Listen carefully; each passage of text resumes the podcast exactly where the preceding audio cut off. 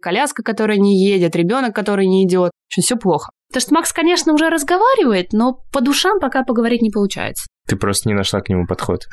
Мыся, белка. Насыщенная жизнь у человека, даже завидно.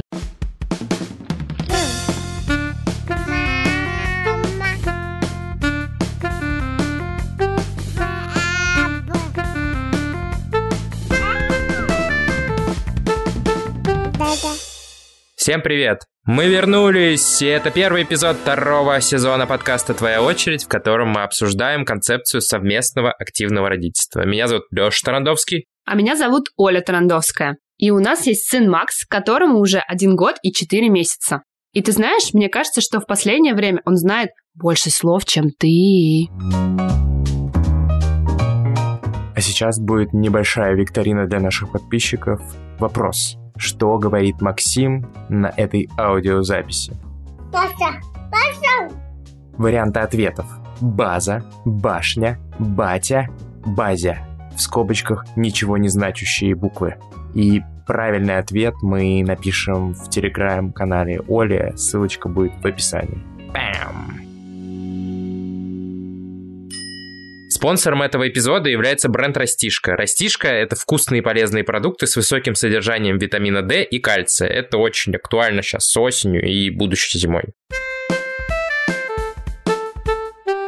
У нас не было очень много времени. И мы, кстати, по вам всем соскучились очень. Какие вещи тебе запомнились за лето? Вот поделись. Лето получилось супер насыщенное. Началось у нас с того, что мы отметили первый день рождения Макса на даче вместе с нашими друзьями. Пока еще у нас есть возможность приглашать своих друзей, а не его. И даже никого не было с соплями. Получилось очень круто. Мы отметили это в тематике лесных зверят. Блин, мне кажется, мы сами себе планку, короче, очень высоко задрали, и я теперь не знаю, как мы будем отмечать второй день рождения. Может а... быть, никак? Нет. Второе, это Макс научился ходить, совсем стал похож на человека. Теперь уже практически бегает, и мне сложно за ним успевать. Может быть, дело во мне, а не в нем. Непонятно. Ну и третье, у нас было много путешествий, маленьких и больших. Мы съездили в Питер, мы съездили в Турцию. Макс познакомился с э, поездом, познакомился с трамваем, с троллейбусом, в общем, со всеми видами транспорта, полетал на самолете, искупался в море. Насыщенная жизнь у человека, даже завидно. Смотришь, как он пробует это все в первый раз, с каким восторгом он просто познает этот мир и сам заряжаешься этой энергией. Круто. Ну а у меня, наверное, развитие наших совместных занятий, каких-то уже даже, можно сказать, хобби, угу. которые мы с ним вместе делаем. Допустим, этим летом мы для себя открыли велик, брал велокресло, брал Макса, и мы с ним гоняли здесь на ВДНХ, по ботаническому саду. Причем он как бы не очень любит головные уборы, но мы, естественно, одевали шлем, но для него шлем уже ассоциировался типа с каким-то крутым событием, что если я одеваю шлем, значит будет прям офигительно я прям чувствовал с ним какую-то такую близость, общность. Мы с ним классно проводили время, это нравилось и ему, и мне. Он все время сейчас, когда видит кого-то на велосипеде, всегда показывает и говорит «папа». Ну, в книжках тоже, на самом деле, у всех велосипедистов он говорит «папа». Давай тогда перейдем к теме нашего выпуска «Переезды». Тем более у нас в этом году их было очень много. Давай вкратце расскажем, какие переезды были, куда переезжали, зачем. Все началось зимой. Мы в феврале переехали на зимовку в Сочи на два месяца. Вы с Лексусом ехали на машине, мы с Максом летели на самолете и просто э, взяли с собой даже кофемашину, чтобы вы понимали. Мы освобождали полностью квартиру, что, конечно, усложнило этот переезд, потому что потом в апреле мы вернулись уже в другую квартиру. Соответственно, это два уже переезда, да, то есть один в Сочи, второй потом обратно в Москву. Потом мы прожили 4 месяца в одном месте в Москве, и вот в августе мы переехали еще раз уже здесь, на ВДНХ. Получается, что за 10 месяцев 4 переезда. Мощно. Слушай, а давай вернемся назад на тему Сочи и на тему зимовки. Давай. Мне кажется, сейчас э, довольно актуально для многих. Они думают, стоит вообще того, не стоит. Расскажи про плюсы и про минусы, то есть с чем ребятам придется столкнуться. Плюсы это, конечно, климат. Как бы ты ни любил зиму, ко второму месяцу после Нового года она начинает тебе надоедать. 100-500 одежек, Плюс зима это не всегда мороз и снег и красиво, это грязь, это серость и, в общем, все составляющие, коляска, которая не едет, ребенок, который не идет, в общем, все плохо. Конечно, очень классно продлить себе лето где-то в теплом месте. Плюс это смена обстановки. В декрете все равно так или иначе у тебя день сурка, даже если ты активная мамочка типа меня. Поэтому смена обстановки помогает. Плюс скачок роста в любом случае у ребенка будет от нового места, новых эмоций. Это плюс или минус? Но это на самом деле еще вот, например, у Макса, у него есть сухость кожи, когда начинается зима и осень. И вот когда мы переехали в Сочи, у него сразу просто стала идеальная кожа, можно ничем не мазать, все как бы супер. Ну и Сочи это классная локация, где есть горы, море, куча разных развлечений. На лыжах мы катались и около моря камешки покидали. Мне кажется, это классно. Так, подожди, это были только плюсы. Давай мы полную картину расскажем. Типа, что плохого? Минусов на самом деле тоже очень много. Первое – это большое количество организационной работы до. То есть ты должен собрать все свои вещи, предусмотреть, что вам нужно, там аптечка не аптечка, страховка не страховка, опять же, сходить там к педиатру. Вся эта рутина, тебе нужно ее сделать намного больше в один момент времени. Второе – это то, что отсутствует тот привычный уровень комфорта, к которому ты привык в Москве. За 10 минут э, тебе могут провести все, что угодно. И подгузники, и молоко, и вообще все эти доставки, они Скорее всего, в то место, в котором вы отправитесь, в частности, в Сочи или в Турцию или на Бали, скорее всего, уровень комфорта там будет значительно ниже, чем в Москве, потому что как в Москве, ну, нет нигде. И с этим тоже придется столкнуться, а с ребенком это крайне важно. Ну и третье, на самом деле, что я для себя отметила, это то, что в Москве у тебя есть какой-то привычный круг общения. Мамы с детьми, с которыми ты гуляешь, которые могут приехать к тебе в гости, к которым ты можешь приехать в гости. А вот в Сочи, ну, в какой-то момент ты, например, начинаешь работать, и я понимаю, что я с ребенком остаюсь одна. Наверное, вот в этом случае, мне кажется, классно объединяться с кем-то ездить вместе на зимовку, либо прям очень активно внедряться в комьюнити там и искать себе новых друзей, ну, чтобы не оказаться вот в этом одиночестве. То есть ты вроде как место сменил, классно, а окружения у тебя там своего нет, не классно. Окей, ну а как итог, ты бы повторила? Сложный вопрос. Я бы, наверное, повторила, но опять же, классно это делать вместе с кем-то. То есть мне не хватало людей. Меня спасало то, что к нам приезжали какие-то наши разные друзья в Сочи, и мы вместе с ними тоже тусили. Плюс у тебя был отпуск, конечно, тоже, это очень классно. Программу, то вот с кем вы будете проводить это время, нужно продумывать заранее, и я бы на будущее ее тоже продумывала вот именно таким образом, чтобы всегда была компания. Потому что Макс, конечно, уже разговаривает, но по душам пока поговорить не получается. Ты просто не нашла к нему подход. Мыся. Белка. А ты бы повторил зимовку? Ну, в целом, да. Мне на самом деле понравилось, потому что, ну, действительно... На лыжах получилось покататься. Да, хотя бы чуть-чуть. Причем они находятся реально там в 40-минутной доступности на тачке. Еще было очень удобно то, что мы действительно выбрали такой способ. Вот ты с Максом прилетели, а мы с Лексусом ехали на машине, потому что ну, ну два месяца без тачки, особенно, ну, вот мы жили в Сириусе, то есть это вот как раз рядом с Адлером, там, где все эти олимпийские парки. Действительно, был там один полумагнит. Этого... И полупятерочка. И полупятерочка. Этого было, ну, недостаточно, поэтому тачка, это было очень удобно. Ну и плюс мы классно с Лексусом проехали два дня, ночевали вместе в Ростове, заезжали в еще тогда Макдональдс, и я брал комбо, и вместо картошки брал морковку, потому что я делился с ним морковкой. Конечно, отсутствие снега — это на самом деле плюс, если честно. То есть, когда у тебя маленький ребенок, большая коляска, даже в Москве, особенно вот как прошлую зиму было куча снегопадов,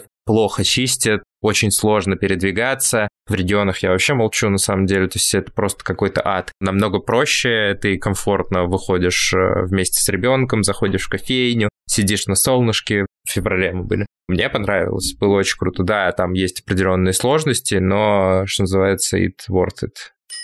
А спонсор нашего эпизода – бренд «Растишка». Мы вместе с брендом «Растишка» подумали о том, что было бы интересно нашей аудитории, и хотим рассказать о том, как изменился наш рацион после появления Макса. Расскажи, от чего тебе пришлось отказаться? Во-первых, я стал есть меньше сладкого, то есть количество печенья там очень сильно сократилось. Мы стали заказывать намного меньше готовой еды, то есть практически не заказываем. Еще я перестал вообще солить, все что угодно. То есть я уже даже не помню, что можно солить. Ну, вообще стало меньше там запрещенки условные. Жареное, там, чипсики. Чипсики. Мне кажется, мы неплохо, на самом деле, до этого питались. У нас, в принципе, были достаточно хорошие пищевые привычки. Наш рацион определенно стал более разнообразным. У нас стало больше овощей и фруктов, э, больше каких-то разных круп. Мы стали чаще кушать мясо. Ну, в общем, ребенок точно сделал наше питание здоровее, разнообразнее, ну и как-то более регулярно, что ли, это стало происходить. Да, потому что хочешь, не хочешь, а ему нужен ужин. Раньше мы могли как-то там туда-сюда перебиться, а Максу, пожалуйста, будьте добры, приготовьте. Еще штука в чем, он же не ест одно и то же. Ну, да, вот, то да, есть да, он ну, там типа... разнообразнее стало. Типа, если на прошлый ужин он ел батат, то сегодня он его уже есть не будет. Ну, а мы хотим напомнить, что бренд «Растишка» — это разнообразные молочные продукты для детей старше трех лет из натуральных ингредиентов, которые можно давать каждый день. Знаешь, какая мысль вот вообще в голову пришла? Все говорят, что переезд это стресс, но для маленького ребенка вдвойне. Может, лучше как-то минимизировать эту историю, а не как мы то там в Сочи, то в новую квартиру, еще в одну квартиру. Мне кажется, что главное это адаптация ребенка к этому переезду. И вот на эту тему я тебе нашла интересного гостя. Это Любовь, она психолог, и мы сейчас у нее спросим, как сделать переезд меньшим стрессом для ребенка и для себя. Любовь, привет. Леша, привет. Любовь клинический психолог, детский психотерапевт. И, собственно, мы с тобой хотели обсудить очень сейчас животрепещущую тему, тема нашего выпуска переездов, тем более, что ты не только знаешь это на таком научном уровне, но еще сейчас переживаешь это в данный момент, поэтому думаю, что ты сможешь поделиться с нами своим опытом. Первое, что, наверное, хочется узнать, как подготовить своих детей к переезду, как сделать вот этот вот переезд менее травматичный, с какими-то лайфхаками можешь поделиться, как вообще нужно действовать в этот момент? Правильно сказал, что это актуально не только как психологу, но и как маме, потому что мы уже за месяц, получается, в третьей стране. Вопрос многогранный, потому что нужно понимать, это переезд на какой-то короткий срок имеется в виду, или это релокация прям смена места жительства. Аспектов много, начиная от перемены обстановки для ребенка и заканчивая тем, что ему придется, например, идти в детский сад, в школу, в другой культуре, используя другой язык. То есть о чем мы говорим? Также важен возраст ребенка. То есть одно дело перевести грудничка, и другое дело, если мы перевозим, например, школьника. Это все, по сути, дети, но правила, как-то какие-то лайфхаки, они будут для всех разные. Мне кажется, что у нас основная аудитория это все-таки дети до двух лет примерно. То есть давай начнем, может быть, вот с этого возраста, и потом скажем нашим слушателям, у которых уже там более взрослые дети, ходят в школу, как лучше поступать им. Начнем прям с самых-самых маленьких деток, с грудничков. Грудничкам, в принципе, нет никакой разницы, где они находятся, если рядом с ними находится мама. И папа. Да, просто чаще общаюсь с мамами, но папа, естественно, тоже. То есть для грудничка, да, который еще не начал свою ориентировку в пространстве, это мы говорим сейчас о детях, которые не начали самостоятельно ходить. Единственный лайфхак, который можно дать, что переезд — это все равно стресс для мамы в том числе. И не нужно добавлять к стрессу стресс. То есть, например, плохая идея при переезде отлучать ребенка от груди, выводить нового человека, например, няню. Пусть все, кроме переезда, идет своим чередом. Тогда в этом случае переезд можно считать как даже таким положительным стрессом, в том плане, что в психоанализе есть такое понятие фрустрация, и она является стимулом развития. То есть если бы ее не было, ребенок бы перестал развиваться. Вот как раз-таки такие небольшие стрессы, да, в том числе и переезд, появление новых людей в жизни ребенка, как в частности переезд, они как раз-таки положительно сказываются на детях, в том числе маленьких, потому что у ребенка создается ну, ощущение чего-то нового, это толчок к развитию, толчок к самостоятельности. И здесь от мамы единственное, что требуется, это, наверное, о своем состоянии заботиться, да, о своем спокойствии, как-то сделать переезд максимально комфортным именно для себя. Ребенок до года очень физиологичен, выбирать рейсы, например, совпадающие с его режимами, чтобы, например, он мог поспать в самолете. То есть это более организационные вещи, то, что касается маленьких деток. Когда мы говорим о детях постарше, там уже, конечно, начинаются свои фишки. Если вот вернуться к няне, мне просто интересно, вот ты говоришь, что не нужно совмещать, знакомить с новым человеком, это понятно, а вот через какой период времени это все-таки можно будет сделать?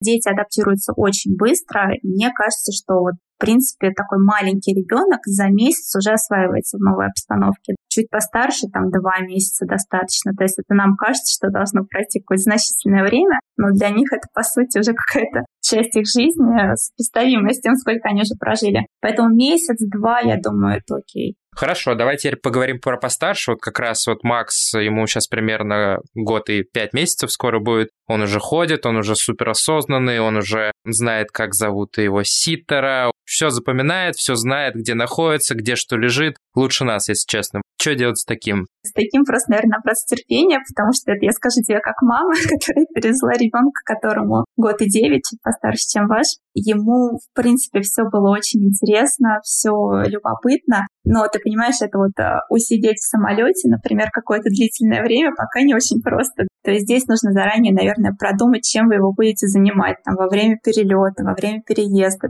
купить какие-то новые игрушки, возможно, в дорогу. Это кажется банальными вещами, да, но по факту, когда ты с этим сталкиваешься, понимаешь, что это можно было сделать заранее, а не когда он там бежит по всему самолету, пытаясь найти сам себе развлечения. В этом плане, конечно, продумывать досуг. Говоря о самом переезде, как факт того, что он попал в новую среду, для маленького ребенка вот в этом возрасте от полутора лет он э, начинает осваивать пространство. То есть у него уже начинается формироваться привязанность именно не только к маме, но он же открывает, что вокруг есть мир. И этот мир поменялся. Соответственно, от мамы желательно, чтобы она сохраняла как бы прежние условия общения, то есть обращала на него внимание, показывала, что вокруг рассказывала, то есть постоянно быть с ним в контакте. Если это есть, то ребенок будет воспринимать все так, как будто бы, ну, все окей, все идет как и раньше, просто поменялась какая-то обстановка, какая-то среда. В принципе, вот в этом возрасте тоже я считаю, что это очень такой благоприятный возраст для переезда. Если говорить даже о том, что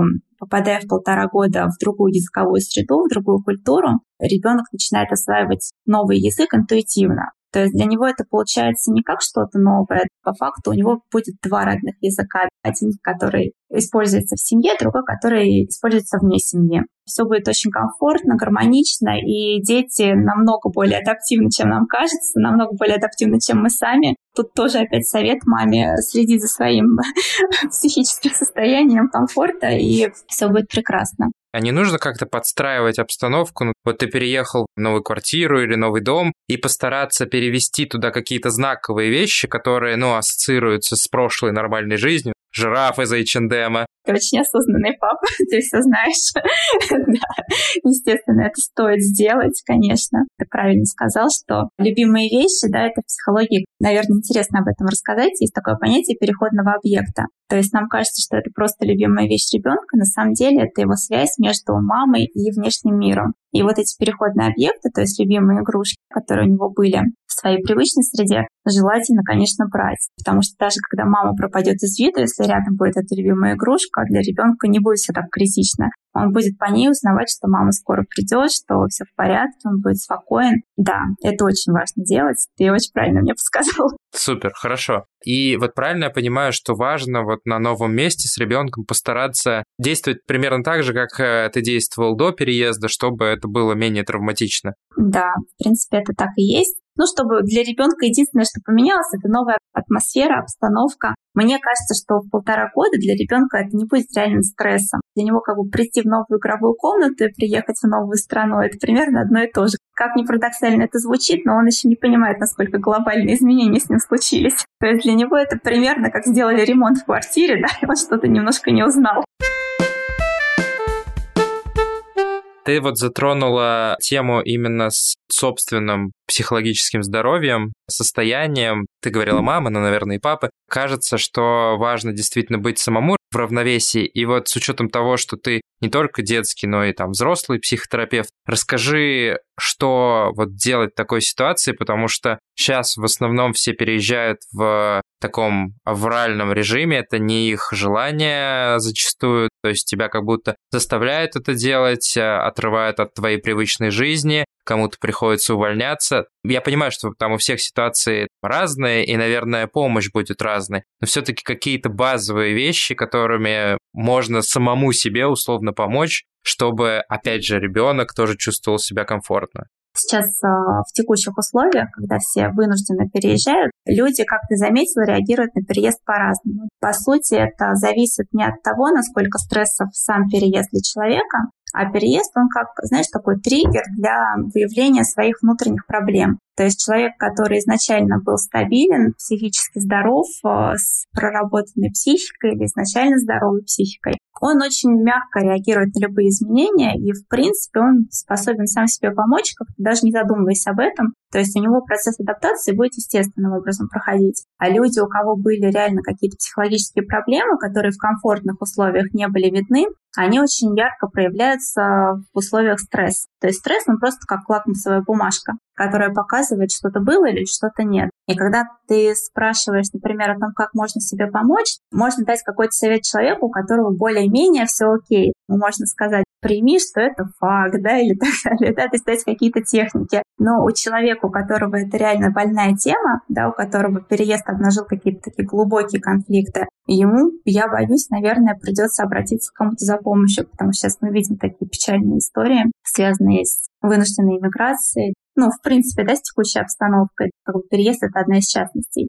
Поэтому, в принципе, да, что такое из более-менее универсального можно сказать? Во-первых, принять, да, хотя бы ментально себя настроить на то, что старая жизнь закончилась. В психологии есть такое понятие «отгоревать». Человек, у которого здоровая психика, способен не подавлять в себе все такие негативные да, чувства, а переживать. То есть э, дать себе поплакать, пожаловаться.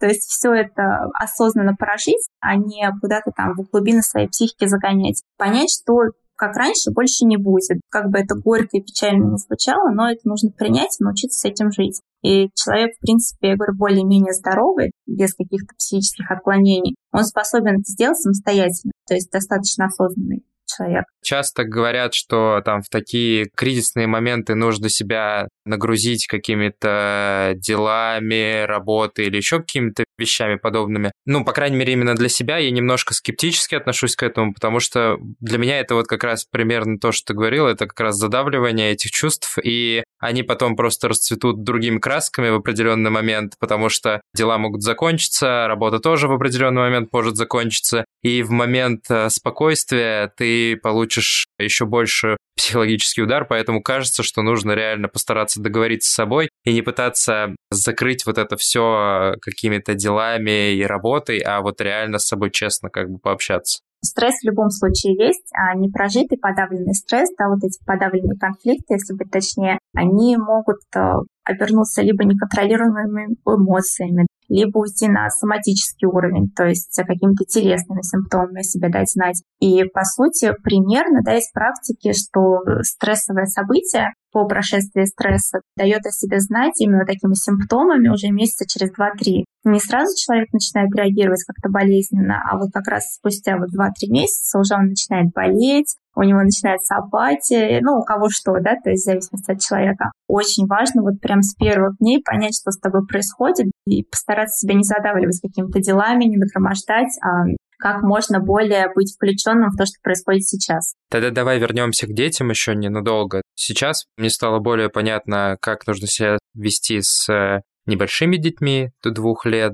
Понятные правила, нужно разобраться с самим собой и сделать комфортную понятную атмосферу э, в месте, куда ты переехал. С любимыми игрушками. А вот что делать все-таки с более взрослыми детьми, которые уже не то, что там в детский сад ходят, а уже ходили в школу, у них есть свои друзья, свой круг общения, который остался в той стране, откуда они уехали. Вот как их готовить к этому, как им об этом рассказывать, как их адаптировать к новой реальности, к новой школе, к новому языку. В психоанализе есть такое деление, оно достаточно четкое, что такие веховые этапы да, в развитии ребенка это 3 года, 7 лет и далее уже подростковый возраст. И говоря о детях, например, школьниках, они, по сути, уже имеют все те же основы психики, что и взрослые люди. То есть для адаптации им плюс-минус нужно то же самое. Они это уже воспринимают не интуитивно, а вполне себе осознанно. И здесь, наверное, общий совет — это, естественно, с ними разговаривать. Как основной посыл, учитывая, что новая культура не будет для них интуитивной, она будет реально чужой,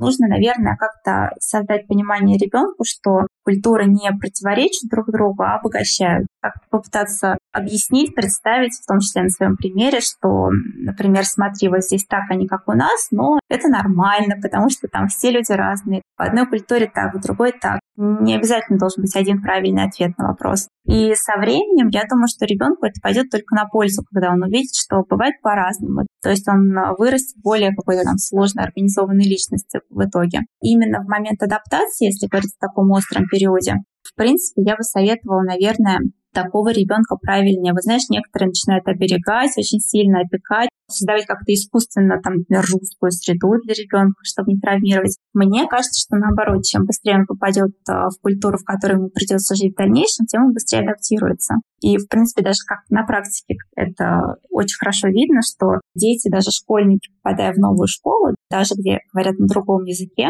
в течение трех месяцев-полгода они уже вполне в нее вливаются и говорят лучше своих родителей. И, то есть уже много таких реальных примеров даже наблюдаем. Даже за школьников я бы волновалась меньше, чем за себя, потому что школьники в том числе более адаптивны. Родителям порой в такой ситуации кажется, что уезжая в новую среду, вот в такие как бы лучшие условия с их точки зрения, они создают для ребенка такой как бы подарок и ждут от него, что он будет рад, что он будет счастлив, но как бы забывая о том, что ребенок может воспринимать все своим индивидуальным образом. То есть здесь э, не нужно что-то ждать от ребенка, ему просто нужно дать время и э, пространство, чтобы он сам адаптировался, сам выстроил свою среду, свои связи, свой круг общения, то есть не пытаться помочь. Наоборот, наверное, нужно от него чуть-чуть отойти и дать ему разобраться самому в ситуации, где он это может сделать. И, естественно, приходить на помощь, где он не может какой бы ты дала короткий один совет всем тем, кому пришлось сейчас вынужденно уехать с детьми? Неважно, там маленькие дети, большие дети. Вот один совет, который ты бы дала, чтобы было комфортно? Единственный совет, наверное, всем сил. Хочется пожелать себе, всем окружающим силы терпения. Но если говорить о психологическом каком-то совете, то думать о себе в первую очередь. Я на днях поняла, что переезд, в том числе такой экстренный, вынужденный, он помогает научиться одной очень важной вещи, которую мы до переезда не умели делать со своими детьми. Он учит очень хорошо жить не для ребенка, а жить вместе с ребенком. То есть в процессе переезда ты просто настолько закручен всякими другими проблемами, какими-то организационными, что ребенок как-то то с тобой вот рядом ходит, у тебя основная задача просто, чтобы он там не потерялся, вовремя поел, поспал. Ребенок, как ни странно, в этих условиях просто расцветает. То есть мир перестает крутиться вокруг него, мама перестает сидеть на ковре и складывать с ним пирамидки, а дает ему наконец-то ту свободу, которую современные родители как-то почему-то там в силу тревожности не всегда способны дать ему в комфортных условиях. Хочется, наверное, пожелать это принять и посмотреть с позитивной точки зрения, да, что для ребенка, по сути, это вот вынужденные такие условия, наоборот, являются очень комфортной средой, его естественной средой обитания, как это было всегда, что родители устраивают свою жизнь, а ребенок вынужден как-то к этому всему адаптируется. Ну, это как бы вынужден в хорошем смысле, что он э, видит, как это делается, у него есть пример очень активной такой жизни, бурлящей, можно сказать, и, соответственно, тоже вырастает таким активным, целеустремленным человеком. Искать позитив. Такие же мысли, и сразу я вспоминаю, что говорят э, в самолете перед взлетом, что наденьте маску на себя, а потом на своего ребенка. И вот это, мне кажется, про то же самое. Абсолютно. Это, наверное, во всех случаях. Переезд, по сути, не является чем-то уникальным с той точки зрения, что это не уникальный фактор, влияющий на наших детей. Это просто один из стрессовых факторов, которые ему встретятся в жизни. Просто на примере переезда можно хорошо показать ребенку, как можно с этим фактором справиться, пока мы рядом, пока мы это все контролируем. Это намного лучше, чем если вырасти в тепличных условиях, ребенок потом встретится с этим сам без нашей помощи и поддержки прожить это вместе с ним, все эти эмоции, показать, как бывает, и в любом случае ему будет проще это с нами, чем без нас. Круто, Люб. Спасибо тебе большое. Мне кажется, очень классно поговорили. Даже мне почему-то стало легче, хотя я вроде никуда не переехал. Мы обязательно оставим ссылку на твой телеграм-канал. Там, на самом деле, много очень интересной информации. Круто почитать. Возможно, она кому-то тоже поможет. Леш, спасибо большое. Мне очень было с тобой приятно пообщаться, отвлечься от насущных дел, поговорить о любимой психологии. Спасибо большое. Спасибо. Ну ладно, давай вернемся к переездам. Знаешь, какой вопрос? Почему ты согласилась на переезд внутри Москвы? Что тебя замотивировало? Почему мы вообще это сделали? Две причины. Первая, это мне совсем не понравился тот район, в котором мы жили весной. Район очень близко к центру, но при этом, к сожалению, контингент там не самый подходящий. И я отвыкла уже от ситуации, что люди могут употреблять спиртные напитки на детской площадке, а там, к сожалению, это было сплошь и рядом. Зато мы вместе с Максом ходили и выкидывали лежащие бычки в мусорку. Это было такое дьюти. Сейчас не видно, но у меня рука на лице. А второе, то, что мне, наоборот, понравился очень район, в который мы могли и в итоге переехали, это близость к большому парку, ботанический сад Останкино ВДНХ. Здесь очень много разных развлечений для нас, для Макса. В 20 минутах у нас э, ВДНХ со, со всеми своими ништяками, и поэтому я согласилась на это уже четвертый раз, хотя вообще мне прям последний переезд как-то очень сложно дался физически. Но сейчас я не жалею о том, что мы приняли такое решение. Но еще это вопрос долгосрочный, потому что потом появляются хобби, кружки, да, да, детские да, да. сады и все такое. И важно, чтобы вот эти все вещи, они были на самом деле недалеко от твоего дома, чтобы ты тратил меньше времени, меньше сил на всю эту историю и больше времени мог уделять тому же ребенку вечером, ну, то есть чтобы ну, у тебя да. оставалось больше сил. Здесь вот в плане локации, конечно, нам было важно, чтобы была вот такая детская инфраструктура развитая здесь, поэтому мы как бы и переехали сюда. А это был подкаст о родительстве «Твоя очередь». Мы очень рады, что вы послушали наш первый эпизод второго сезона. Мы в нем обсудили суперактуальную тему переездов и надеемся, что после этого вам стало немножечко спокойнее решиться на такой ответственный шаг. Ставьте нам, пожалуйста, оценки в Apple подкастах и лайки в Яндекс Музыке. У нас уже больше 250 лайков. Это мотивирует нас быстрее записывать следующий выпуск. И он, кстати, надеюсь, будет очень-очень скоро. И да, подписывайтесь на мой телеграм «Мама без драмы». Там будут результаты викторины, что же все-таки сказал Макс в своем сообщении. Будут анонсы новых выпусков. И в целом там очень много полезной и не очень информации про нашу семью. Все, пока-пока! Всем пока! Да-да.